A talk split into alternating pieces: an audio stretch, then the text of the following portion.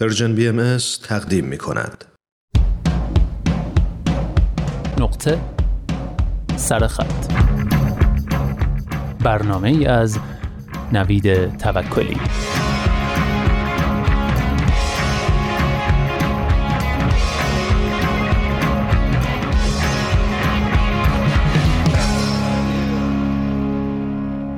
با کنار هم گذاشتن شواهد می‌بینیم کشمکش های درونی و بیرونی من از روان نابسامان و عدم آموزش است.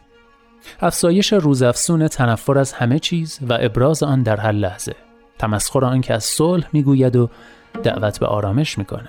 آدم های بیروح و دلشکسته و مشکوک سالها زیر یک سقف. رابطه های سرشار از سوء تفاهم و رنجش های پنهانی. دروغ، خیانت، تحمل و هیچ نگفتن. استاد و کارمند و دانشجوی پر از عقده، پزشک، پرستار، راننده تاکسی، نانوا و قصاب بی انگیزه که حوصله خودش را هم ندارد چه رسد به دل و دماغی برای خدمت به خلق خدا.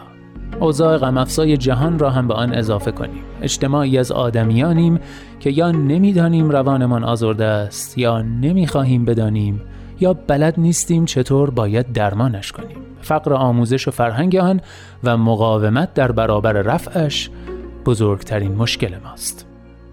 نمی‌دانیم درونمان مشکلی وجود دارد که حالا بخواهیم رفعش کنیم. در روانپزشکی این مواقع می‌گوییم بیمار اینسایت ندارد. یعنی بیمار است اما حتی بیمار بودنش را قبول ندارد.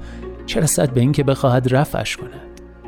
با یک دو دو تا چهارتای ساده دستمان می آید همه درجاتی از اختلالات روان را روی دوش روحمان حمل می کنیم.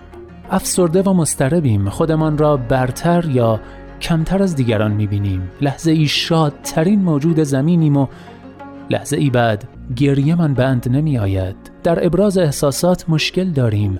ناآرامیم. زیادی از همه چیز متنفریم.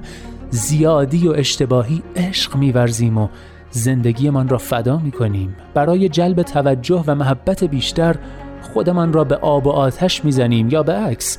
برای روبرو نشدن با جهان خودمان را در اتاق حبس می کنیم تهاجم فکرها گلویمان را چسبیده توی خواب و بیداری خفمان می کند محاصره شده این با برداشت های اشتباه از خودمان و دیگران و مدام مثل یک جوجه تیغی با حالت تدافعی به درون و بیرونمان تیغ میپرانیم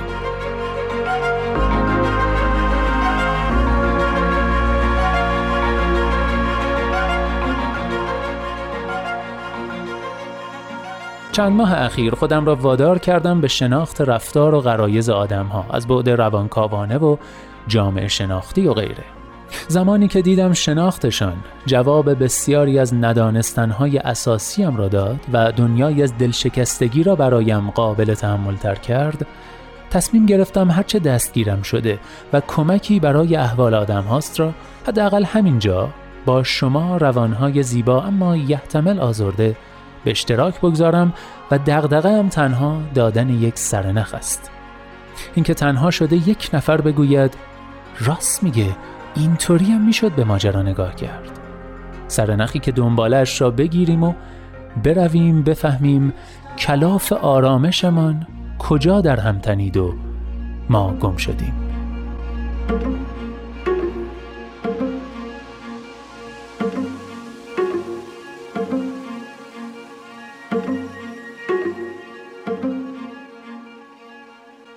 بله یادداشتی بود از ساناز امام دانشجوی پزشکی که توی پیج اینستاگرامش تلاش می‌کنه در زمینه افسردگی و راه های مقابله با اون اطلاعات مفیدی رو در اختیار مخاطباش بذاره.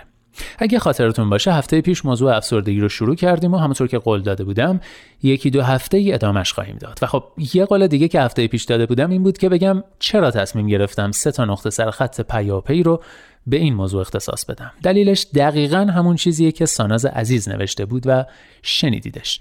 و البته درست مثل جمله پایانی این یادداشت منم امیدوارم این مجموعه کمکی باشد برای باز کردن هرچه بیشتر این کلاف و رسیدنمان به صلح. حداقل با خودمان.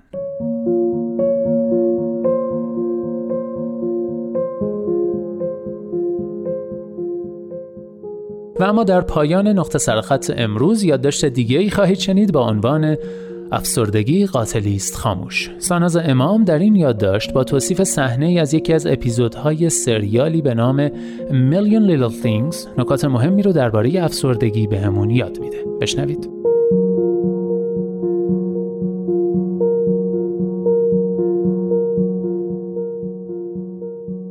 مردی با زندگی عالی، شغل، خانه، ماشین خوب و مهمتر از همه زنی که بیش از هر چیز عاشقش است به شدت افسرده است. شغلش خوشحالش نمی کند چرا که با وجود حقوق بالا تکرار هر روزه چیزی است که برایش ارزش نیست.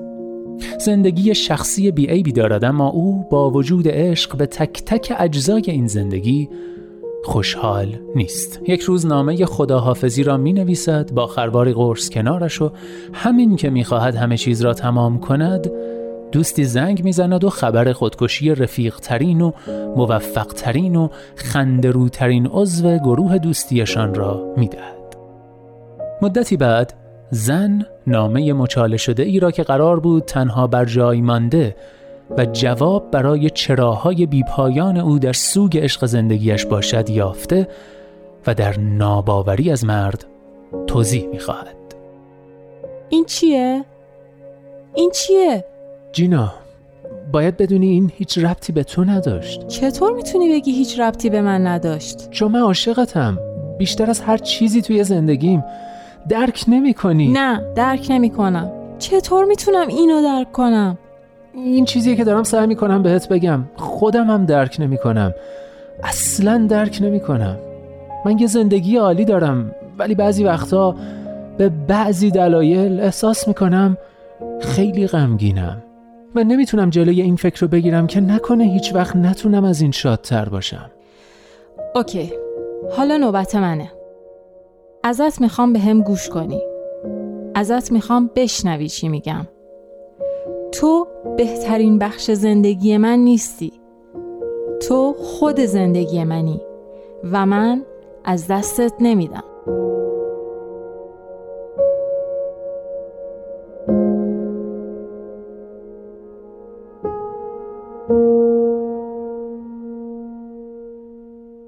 یک. ممکن است فرد افسرده برای مراقبت از عزیزترین هاش هم که شده اندوه عمیق مبهمی که درون تک تک سلول هاش احساس می کند را مدام زیر لایه از خنده پنهان کند. دو وضع مالی خوب، تحصیلات عالی، عشق و چیزهایی از این دست مانعی برای افسرده شدن نیستند. فرد افسرده از یک فقدان و فقر درونی رنج می‌برد. فقدان شور حیات. سه. حتی در خوشبخت ترین روزها حواسمان باشد ببینیم عزیزانمان از عمق جان خوشحالند. چهار. هیچ وقت سعی در کوچک و ناچیز نشان دادن رنجی که فرد افسرده با آن دست و پنجه نرم می کند نداشته باشید. تلاشهایش برای بهبود را زیر سوال نبرید. او گاه جنگجویی است که هنوز نجنگیده اما شکست خورده است. و پنج همه ما نیاز به اطمینان خاطر پذیرش تایید و همراهی داریم حتی اگر به زبان نیاوریم. به عزیزانمان هر از چندی یادآوری کنیم که وجودشان چقدر برای ما عزیز و حیاتی است. این اطمینان خاطر را بدهیم که در هر شرایطی هستیم و تنها نیستند.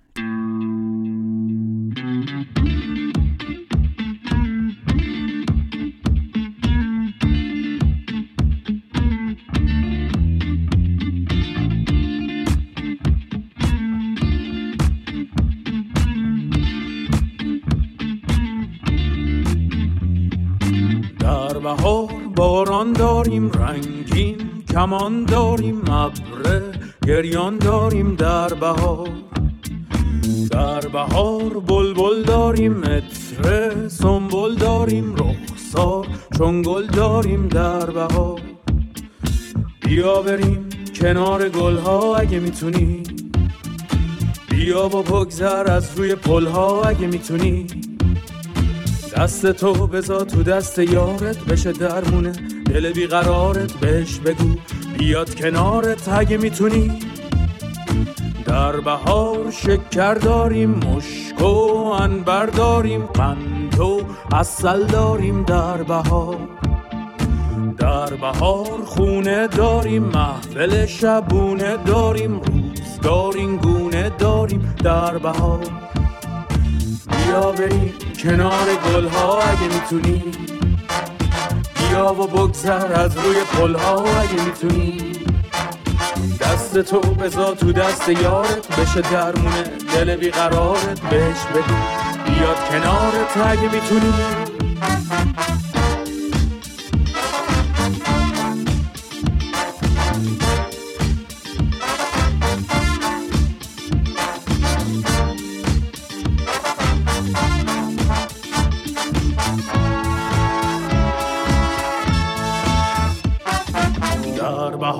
طوفان آمد تا خود صبح باران آمد سیل خروشان آمد در بهار. در بهار آتش گرفته هرچه که بود دود شده رفته کار از کار دیگه گذشته در بهار. بیا بریم کنار گلها اگه می‌تونی بیا و بگذر از روی پلها اگه می‌تونی دست تو بزا تو دست یارت بشه درمونه دل بیقرارت بهش بگو. بیاد کنارت اگه می‌تونی. در بهار موج دریا هایا هایا یا دما یک نفر مانده تنها در بهار. در بهار خوب حالم فقط یک کم گرفتارم می‌خوام. بگم که دوست دارم در بهار.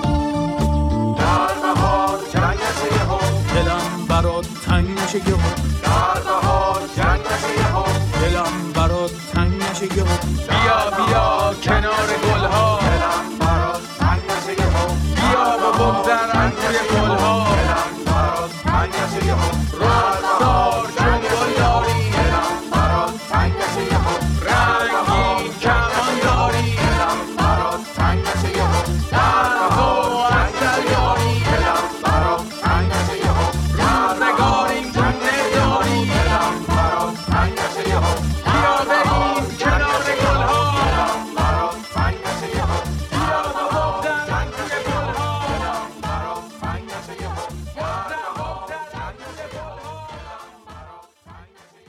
بله دوستان اگه می‌تونی رو شنیدید کاری از گروه بمرانی. گروه خلاق باحالی که شخصا خیلی کاراشون رو دوست دارم و امیدوارم شما هم خوشتون اومده باشه. راستی یادتون نره که موضوع افسردگی تموم نشده و هفته آینده قرار یک تجربه شخصی دیگر رو در این رابطه با هم مرور کنیم. پس تا هفته بعد خدا نگهدار.